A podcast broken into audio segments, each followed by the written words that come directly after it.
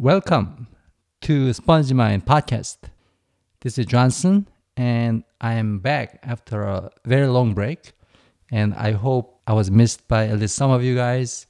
Anyway, so in this new, fresh season after the long break, we're to have a new main guest. And that's to be Eunice, my wife.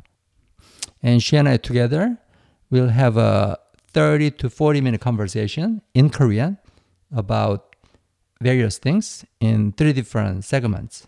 All right. And pretty much every episode is going to have this format. And then in this mirror version of it, I'm going to give you the summary of what she and I talked about in English. So when you listen to the Korean version, you you have some idea of what's being talked about. Okay? And the first segment is Korean word of the day. Here we'll pick one Korean word or expression and Talk about it. Today's Korean word is pap. Its English translation is rice, but the way Koreans use the word pap and the way English speakers use the word rice are very different. When Koreans say pap, it is very likely to mean a meal. For example, when someone asks, Did you eat pap?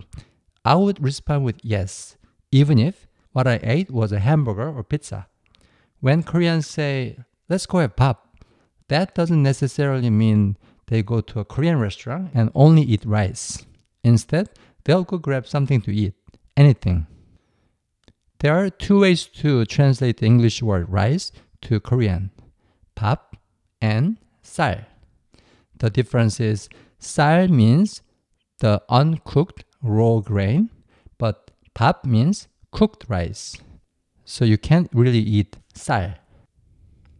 So it means in Korean, there are two different words for rice depending on whether it's cooked or not.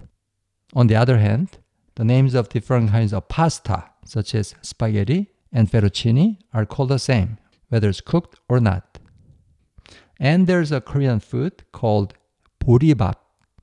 It's interesting to me because bori is not rice, but barley. But Koreans still call it pap, a bowl of cooked barley. Now, the second section is called A Fun Fact About Korea. This is a segment where we pick an interesting fact or aspect about Korean culture, history, or society to discuss. For today's episode, we'll be talking about the legend of. Dangun, Dangun, Dangun. Who is supposedly the very person who founded Korea.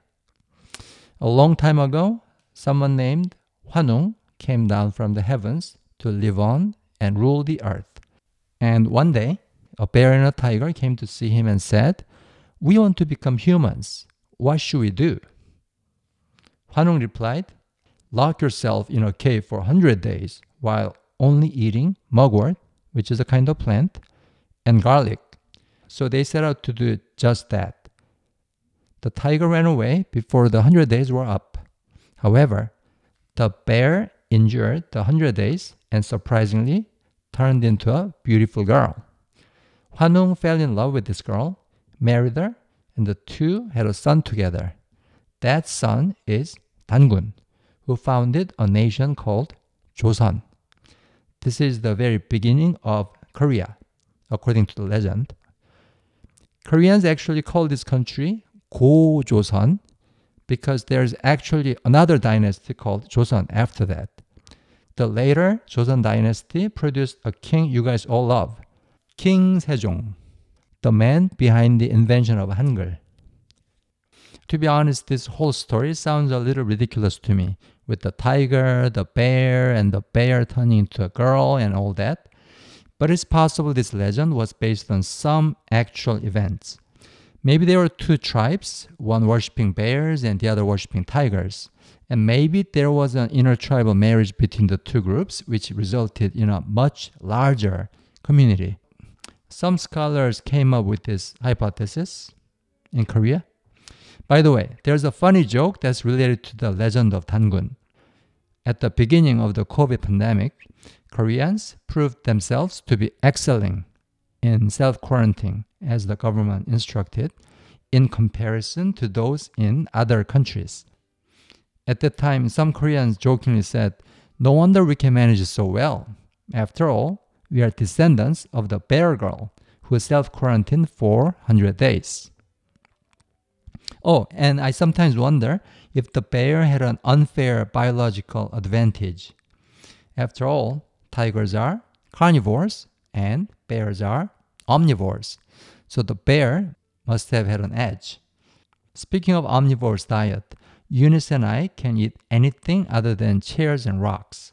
Or maybe not, because she wouldn't touch chueotang, which is mudfish stew, or sundae, which is pig blood sausage.